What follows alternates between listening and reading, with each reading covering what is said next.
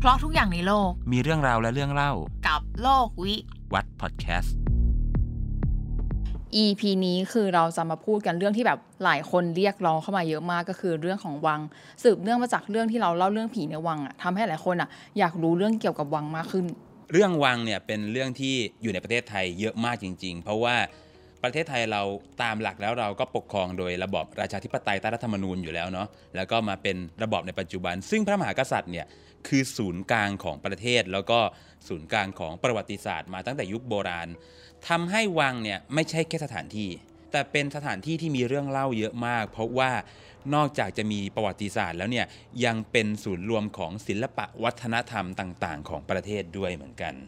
อันหนึงที่เจ๊สงสัยและคิดว่าหลายคนน่าจะสงสัยเหมือนกันก็คือทำไมภาพวังที่เราเห็นอะวังถึงเหมือนวัด อ่า เราอาจต้องเท้าความไปในยุคที่เรียกว่ายุคจารีตก็คือช่วงก่อนที่ประเทศไทยจะเป็นสมัยใหม่เนี่ยคนโบราณจะมีการสร้างสิ่งที่เรียกว่า ถาวรวัตถุ ถาวรวัตถุคืออะไรใช่ไหมคือสิ่งปลูกสร้างที่อยู่คงทนถาวร ซึ่งอาจจะเป็นการก่ออิฐถือปูน หรือการใช้พวกศิลาแรงอะไรพวกนี้เราจะทำได้เฉพาะ สิ่งที่เป็นที่ประทับของพระมหากษัตริย์ หรือที่เป็นศาสนสถานเท่านั้น แล้วสมัยก่อนเนี่ยเราเชื่อว่าพระมหากษัตริย์เนี่ยไม่ใช่บุคคลธรรมดา พระมหากษัตริย์คือองค์สมมุติเทพลงมาจุติเป็นมนุษย์ทำให้ที่ประทับเนี่ยต้องสร้างให้เหมือนพระวิมานเหมือนปราสาทราชวังของบนสวรรค์บนสวรรค์ใช่ แล้วถามว่าของวัดล่ะ วัดก็ใช้คติเดียวกัน เป็นที่ประดิษฐานของพระพุทธรูปของพระบรมสารีริกธาตุก็ต้องทำให้เหมือนปราสาทราชวังวิมานบนสวรรค์เหมือนกันทำให้ภาพจำในยุคโบราณเนี่ยวัดกับวังจะคล้ายกัน แล้วเจ๊เคยได้ยินมาว่ามันมีทั้งพระราชวัง พระตำหนักวังอะไรเงี้ยเจ๊อยากรู้ว่าชื่อที่เรียกเนี่ยกับสถานที่อะแบบไหนถึงเรียกวังแบบไหนเรียกพระราชวังแบบไหนพระตำหนักมันมีความสำคัญมากน้อยต่างกันยังไง เราทำความเข้าใจพื้นฐานก่อนว่าวังคือบ้าน แต่ จะเป็นพระราชวังเป็น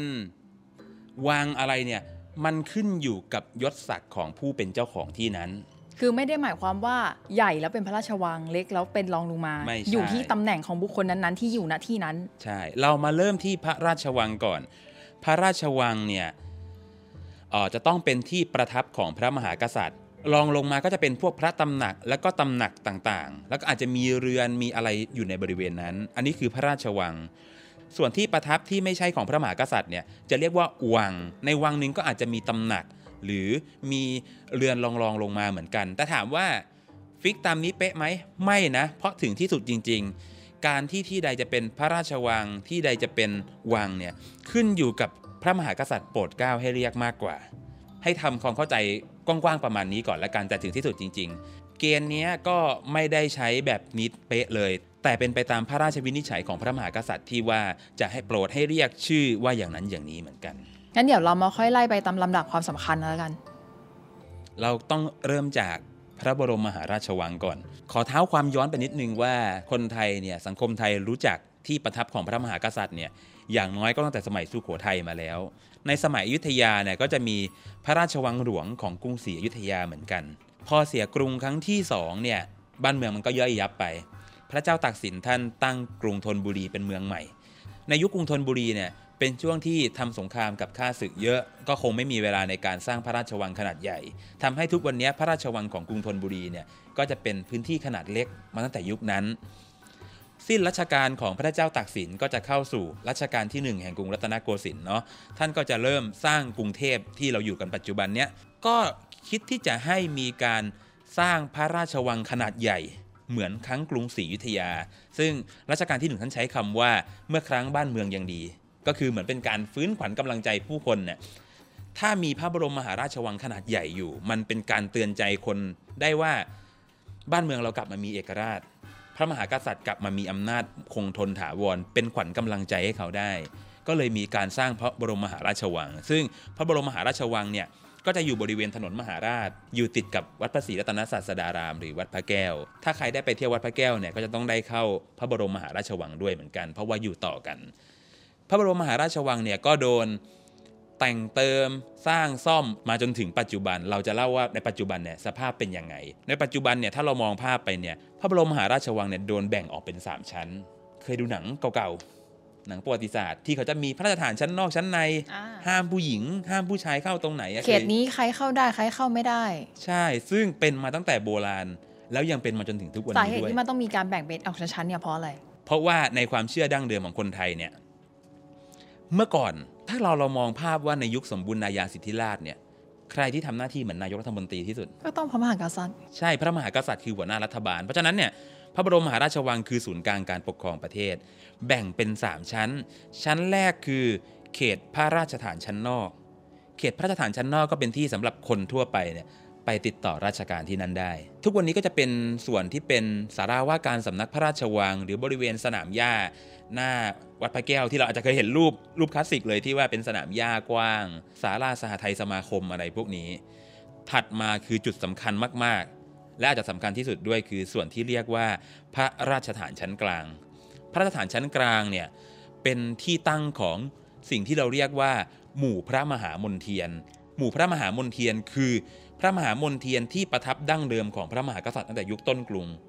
จะมีพระที่นั่งใหญ่ยาวองค์หนึ่งซึ่งซอยเป็นสามพระที่นั่ง ตั้งชื่อคล้องกันหมด คือพระที่นั่งจักรพรรดิพิมานไพศาลทักษิณอมรินวินิจฉัย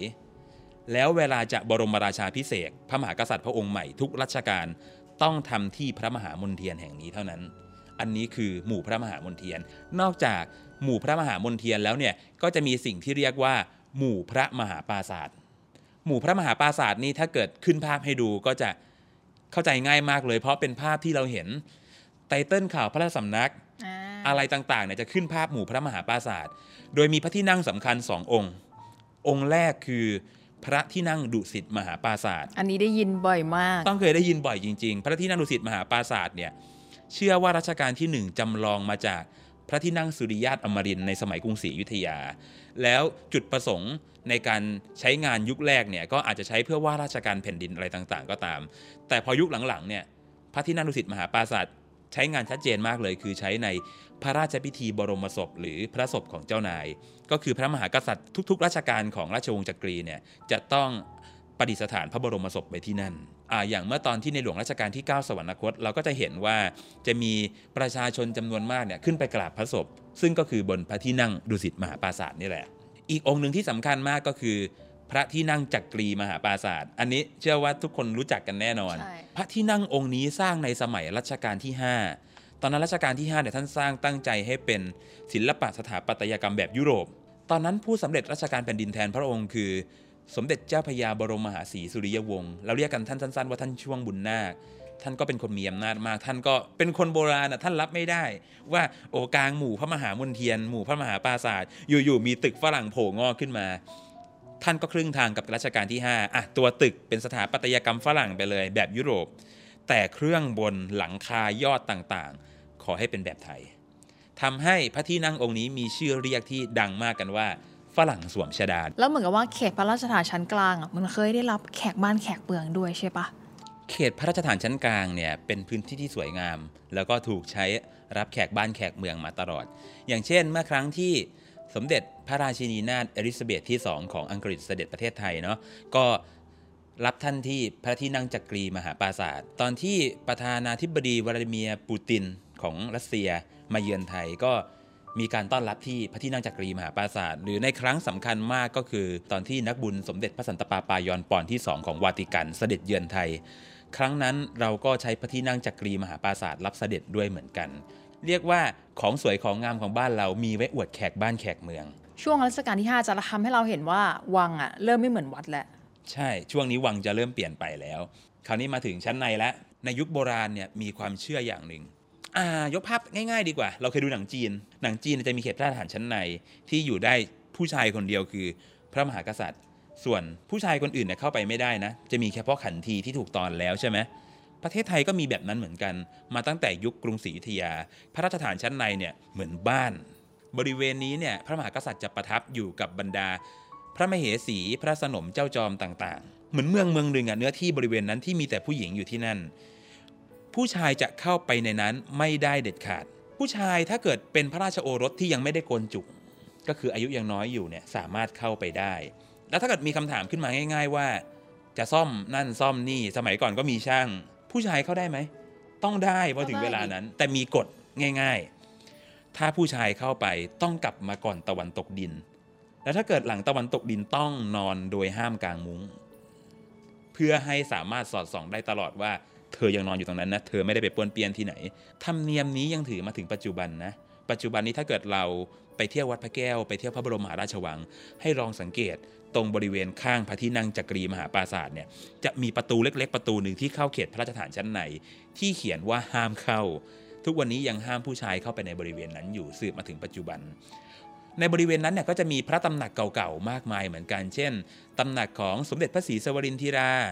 ตำหนักของสมเด็จพระปิตุฉาเจ้าสุขุมามาลาสีแล้วก็ตำหนักเจ้าดารารัศมีเนี่ยยังอยู่ที่นั่นเหมือนกัน ถ้าเราเดินบริเวณถนนท้ายวัง ก็คือนึกภาพว่าฝั่งริมแม่น้ำเจ้าพยาเนี่ยเดินไปใกล้ๆถึงวัดโพเนี่ยเราจะเห็นเลยว่ามันจะมีตำหนักหลายองค์เนี่ยอยู่บริเวณนั้น ก็ยังเป็นภาพที่เห็นได้จนถึงปัจจุบันเหมือนกัน แล้วจะอย่ากรู้ว่าเมื่อไหร่ที่เขาแบบเปิดให้ประชาชนทั่วไปสามารถเข้าไปที่นั่นได้ เมื่อก่อนพื้นที่ตรงนี้ก็เป็นพื้นที่ส่วนพระมหากษัตริย์แหละ แต่ว่าหลังจากเปลี่ยนแปลงการปกครองประเทศไทยไปเนี่ย จนมาถึงยุคเมื่อสักหลายสิบปีก่อนเนี่ย ก็เริ่มเล็งเห็นแล้วว่าของสวยของงามเนาะ ควรจะเปิดให้เป็นที่ท่องเที่ยว ก็เลยมีการเปิดให้พื้นที่ตรงนี้เป็นที่ท่องเที่ยวนั่นแหละ ก็ไปที่วัดพระศรีรัตนศาสดารามก่อน แล้วก็จะมีฉนวน ฉนวนคือทางเข้า ให้เราเข้าไปที่ ระบรมมหาราชวัง แต่เราจะเข้าไปได้เฉพาะในเขตพระราชฐานชั้นกลางเท่านั้น อยู่ได้แค่บริเวณรอบๆ ที่จริงแค่รอบๆ เราเห็นก็อิ่มละจริงไม่จำเป็นต้องเข้าไปข้างใน จริงก็ได้เยอะแล้วอะได้เข้าไปตรงนั้นอะ ใช่ เพราะว่าพื้นที่ชั้นในก็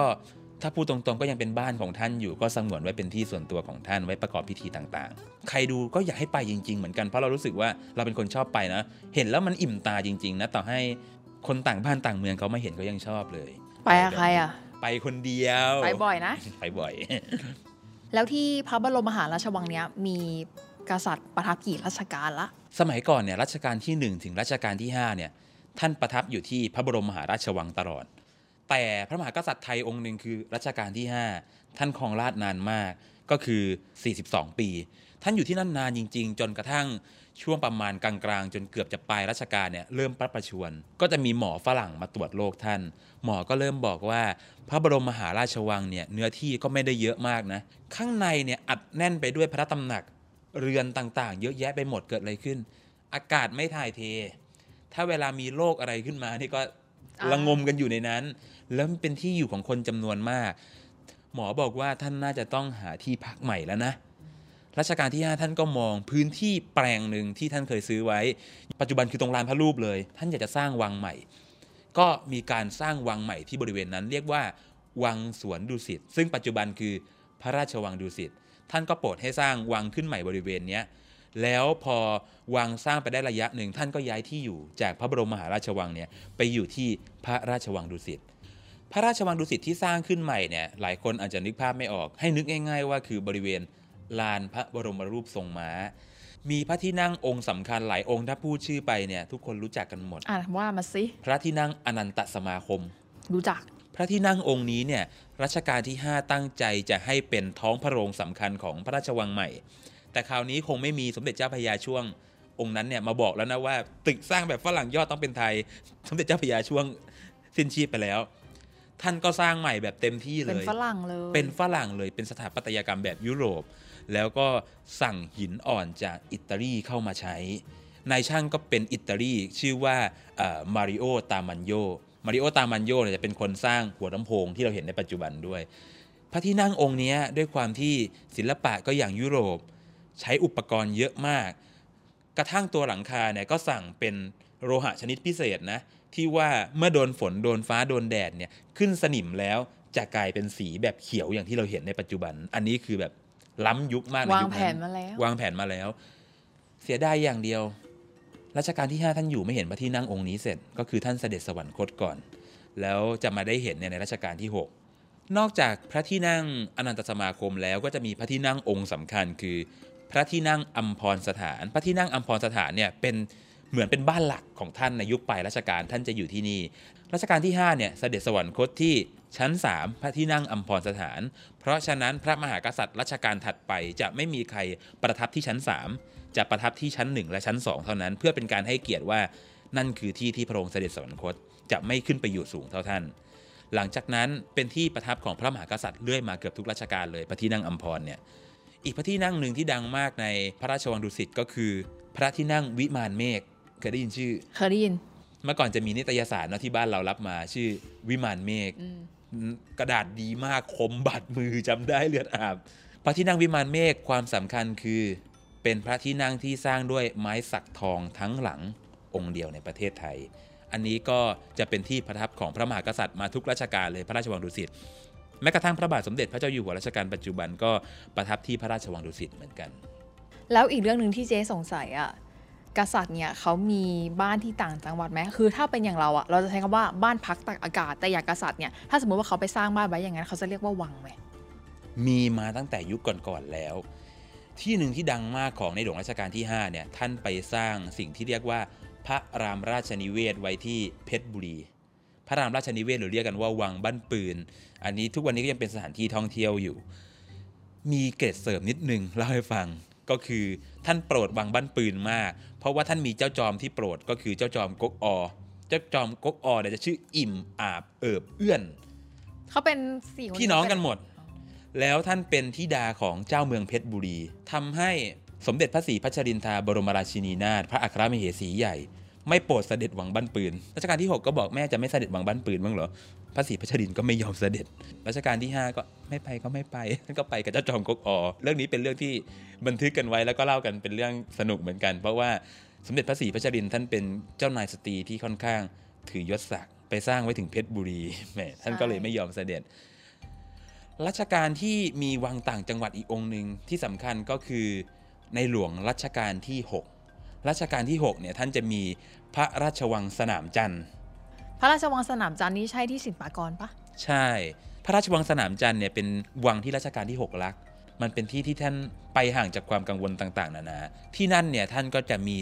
พระตำหนักสำคัญสำคัญอย่างพระตำหนักชาลีมงคลอาจเอ่อแล้วก็จะมีพระที่นั่งพิมานปฐม ตอนนั้นท่านกำลังพระราชนิพนธ์เรื่องมิตรแท้พอดี แล้วท่านก็เลยเอาตัวละครสองตัวเนี่ย มาตั้งชื่อพระตำหนักก็คือ พระตำหนักชาลีมงคลอาจ มีสระน้ำกั้นสระหนึ่ง อีกตำหนักหนึ่งคือ พระตำหนักมารีรัตราชบัลลังก์เป็นชื่อตัวละครเอก2ตัวในเรื่องมิตรแท้ และท่านก็สร้างฉนวนสะพานเชื่อมแทนมิตรภาพของสองคนนี้ไว้ที่นั่น เป็นมุมที่สวยมากๆในพระราชวังสนามจันทร์ จุดเด่นอีกอย่างหนึ่งของพระราชวังสนามจันทร์คือ อนุสาวรีย์ย่าเหล่ย่าเหล่คือสุนัขทรงเลี้ยงที่รัชกาลที่ 6 รักมาก คิดว่ามีคนทำร้ายย่าเหล่จนเสียชีวิตไป รัชกาลที่ 6 ท่านเสียใจมากถึงการให้มีการพระราชทานเพลิงย่าเหล่ที่วัดพระปฐมเจดี ท่านเขียนกรให้ย่าเหล่ไว้ที่นุสาวรีว่ามา ถึงจะมีมิตรอื่นมาแทนที่กูก็รักเพื่อนนี้เป็นปฐมที่ไหนจะสนิทและชิดชม ที่ไหนจะนิยมเท่าเพื่อนรัก เคยได้ยิน อันนี้ฮิตมาก ในผมหมู่เพื่อน ใช่ไหมอืมท่านรักมากแล้วก็เป็นสุนัขทรงเลี้ยงที่รักจริง ๆ ทุกวันนี้เวลาใครไปก็จะไปเห็นอนุสาวรีย์ยะเหลอยู่ที่หน้าพระตำหนักชาลีมงคลอาจ อันนี้คือของรัชกาลที่ 6 แล้วรัชกาลที่ 7 มีไหมรัชกาลที่ 7 มีสำคัญมากเลย รัชกาลที่ 7 จะเจอเรื่องวุ่นวายเยอะกว่ารัชกาลที่ 6 เพราะว่าเป็นช่วงที่ใกล้เปลี่ยนแปลงการปกครอง ท่านไปสร้างวังไว้ที่หัวหิน คิดว่าในช่วงเครียดๆท่านจะตั้งชื่อวังว่าอะไร วังไกลกังวล วังไกลกังวล จริง ๆ ท่านตั้งชื่อวังว่า วังไกลกังวล ตอนที่เกิดการเปลี่ยนแปลงการปกครองวันที่ 24 มิถุนา2475 ท่านไม่ได้อยู่วังหลวง ไม่ได้อยู่พระราชวังอัมอัมพรหรือไม่ท่านอยู่ไหนวันนั้น อยู่ไหน อยู่วังไกลกังวล สรุปวันนั้นไม่หายกังวล แล้วท่านกำลังตีกอล์ฟอยู่แล้วอยู่ๆก็มีทหารวิ่งเอาโทรเลขมาให้ว่าเปลี่ยนแปลงการปกครองแล้ว อันนี้ก็คือในช่วงที่มีการสร้างพื้นที่ของที่ประทับต่างจังหวัดของพระมหากษัตริย์เหมือนกัน แล้วรัชกาลที่ 9 มีไหมรัชกาลที่ 9 ท่านทำชัดมาก ในภาคกลางเนี่ยอาจจะไม่ชัด เพราะว่ามีวังไกลกังวล มีพระบรมมหาราชวังเยอะแยะแล้ว แต่ภาคเหนือเนี่ยท่านไปสร้างไว้คือ ภูพิงราชนิเวศ อยู่ที่เชียงใหม่ ที่อีสานก็จะมีภูพานราชนิเวศ จังหวัดสกลนคร ส่วนที่ภาคใต้ก็คือทักษิณราชนิเวศ จังหวัดนาราธิวาสเป็นเหมือนตัวแทนว่ามีที่ประทับของพระมหากษัตริย์ เป็นขวัญกำลังใจให้กับคนไทยอยู่ในทุกภูมิภาค อันนี้ก็เป็นกุศโลบายที่ดีมากเหมือนกัน นอกจากวังของพระมหากษัตริย์แล้วเนี่ยเจ้านายองค์อื่นๆเนี่ยยังมีวังไหมวังของเจ้านายองค์อื่น ๆ ก็มีเยอะเหมือนกัน แต่ที่ชัดมากเนี่ยมักจะเป็นของบรรดาลูกๆของรัชกาลที่4ที่5 ลงมา ก็คือยกตัวอย่างแล้วกันว่าในยุครัชกาลที่5เนี่ยท่านมีพระราชโอรสหลายพระองค์ซึ่งก็ส่งให้ไปเรียนที่ต่างประเทศ เมื่อกลับมาท่านก็จะสร้างวังให้เป็นที่ประทับ ลูกพระองค์หนึ่งที่ท่านรักมากคือเออสมเด็จเจ้าฟ้าบริพัตรสุขุมพันธ์พระองค์นี้เป็นลูกที่เกิดจากพระมเหสีที่ท่านไม่ค่อยโปรดเท่าไหร่ แต่เป็นลูกคนโปรด แต่เป็นลูกคนโปรด เพราะว่าได้ไปเรียนโรงเรียนในร้อยที่ประเทศเยอรมนี ซึ่งยุคนั้นเยอรมนีเป็นเจ้าโลกด้านการทหาร เรียนเก่งขนาดที่ว่า emperor emperor รัชกาลที่5ใช้คำว่า emperor คือจักรพรรดิไกเซอร์วิลเฮล์มของประเทศเยอรมันเนี่ยส่ง โทรเลขมาแสดงความยินดีกับรัชกาลที่ 5 ว่าลูกชายเรียนเก่งมาก รัชกาลที่ 5 ปลื้มลูกคนนี้มาก เมื่อกลับมาถึงเนี่ยท่านสร้างวังให้เรียกว่า วังบางขุนพรหม วังบางขุนพรหมทุกวันนี้อยู่บริเวณริมแม่น้ำเจ้าพระยาเนาะแถวๆบางขุนพรหมเนี่ยวังนี้ใหญ่โตโอ่อ่าที่สุดในกระบวนวังของลูกเราห้าทั้งหมด เมื่อรัชกาลที่ 5 ท่านสร้างให้เสร็จแล้วเนี่ยเจ้าฟ้าบริพัตรก็มาประทับที่นี่ แล้วท่านก็รับราชการเป็นทหารจนได้เป็นจอมพล ความใหญ่โตของท่านกับความใหญ่โตของวังเนี่ยทำให้ผู้คนเรียกท่านว่าทูลกระหม่อมวังบางขุนพรมหรือไม่บางคนก็จะเรียกท่านว่า จอมพลวังบางขุนพรมอีกอย่างหนึ่งที่วังบางขุนพรมเป็น และมีชื่อเสียงมากคือเป็นสถานที่ฝึกหัดดนตรีไทยในยุคนั้น เป็นความน่าสนใจว่าเจ้าฟ้าบริพัตรเนี่ยเป็นนักการทหารที่เก่งแล้วเป็นนักดนตรีที่เก่งมาก ท่านตั้งวงดนตรีวังบางขุนพรมขึ้นเล่นวงมโหรี แล้วก็เล่นปีพาดผสมเครื่องวงโยธวาทิต ก็แต่งเพลงไว้เยอะด้วยเช่นเพลงแขกสาย เพลงแขกมอนบางขุนพรมพวกนี้ความอัจฉริยะของท่านเนี่ยท่านสามารถแต่งเพลงไทย แล้วเล่นโดยวงโยธวาทิตเข้าด้วย เรียกว่าด้วยปีพาดก็เข้า ด้วยวงโยธวาทิตก็เข้าทำให้วงของวังบางขุนพรมมีชื่อเสียงมากในยุคนั้น ต่อมาพอเปลี่ยนแปลงการปกครองเนี่ยเจ้าฟ้าบริพัตรท่านต้องโดนในประเทศไปอยู่ที่ปีนัง ช่วงที่ใกล้จะสิ้นพระชนที่นั่นเนี่ยบรรดาลูกศิษย์วังบางขุนพรมทั้งหลายเนี่ยขนเครื่องดนตรีลงเรือกัน ไปหาท่านที่ปีนัง ให้ท่านได้เล่นดนตรีเป็นครั้งสุดท้าย ก็เรียกว่าท่านก็เล่นดนตรีตั้งแต่เช้าจนถึงดึกดื่น ทุกวันทุกวันจนถึงวันใกล้สิ้นพระชนม์เลยเหมือนกัน ก็เรียกว่าเป็นอีกมุมหนึ่งที่เป็นอารมณ์สุนทรีของเจ้านายเหมือนกัน แล้วก็ทุกวันนี้ท่านก็เป็นเจ้านายที่คนยังเคารพอยู่มากมีอีกวังหนึ่งที่เจเคยได้ยินชื่อจากโทรทัศน์บ้าง แล้วก็อ่านเจอมาบ้างคือวังปาลุดวังปารุตเนี่ยอาจจะได้ยินมาจากคนคนหนึ่งดังมากก็คือฮิวโก้จุลจักรจักรพงศ์ซึ่งสืบเชื้อสายมาจากเจ้าของวังนี้ วังปารุตชื่อเต็มคือ วังปารุตสักวัน เป็นวังของสมเด็จเจ้าฟ้ากรมหลวงพิษณุโลกประชานาถอ่าชื่อท่านคือเจ้าฟ้าจักรพงศ์ภูวนาถวังวังนี้เนี่ยสร้างในสมัยรัชกาลที่ 5 โดยสถาปนิกคนสำคัญที่สร้างวังนี้คือมาริโอตามันโยคนเดียวกับคนที่เดียวสกัร้าบงวังของรอห้าพระทางเออใช่คนเดียวกับที่สร้างพระที่นั่งอนันตสมาคม ศิลปะสถาปัตยกรรมก็เป็นแบบยุโรปเหมือนกันเออวังวังเนี้ย มีชื่อเสียงมากเพราะว่าเป็นพื้นหลังของหนังสือชื่อดังเรื่องหนึ่งคือเกิดวังปารุษซึ่งนิพนธ์โดยพระเจ้าวรวงเธอพระองค์เจ้าจุลจักรพงศ์ก็คือลูกชายของท่านเจ้าของวัง ท่านจะเขียนเรื่องในวัยเด็กของท่านเนี่ย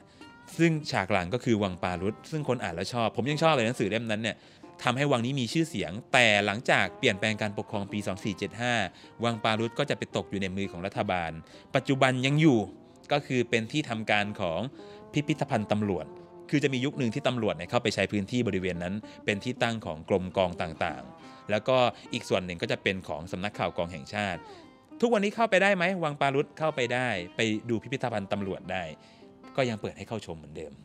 เท่าที่ฟังมาทั้งหมดอะเราจะเห็นว่าสมัยก่อนอะวังอะเป็นสถานที่ห่วงห้ามเนาะแต่พอ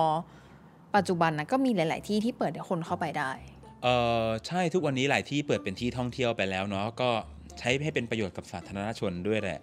ถึงที่สุดจริงๆเนี่ยในการเรียนวิชาประวัติศาสตร์เนี่ยการได้อ่านหนังสือได้ค้นคว้าหรือแม้กระทั่งการฟังพอดแคสต์ก็ตามเนี่ย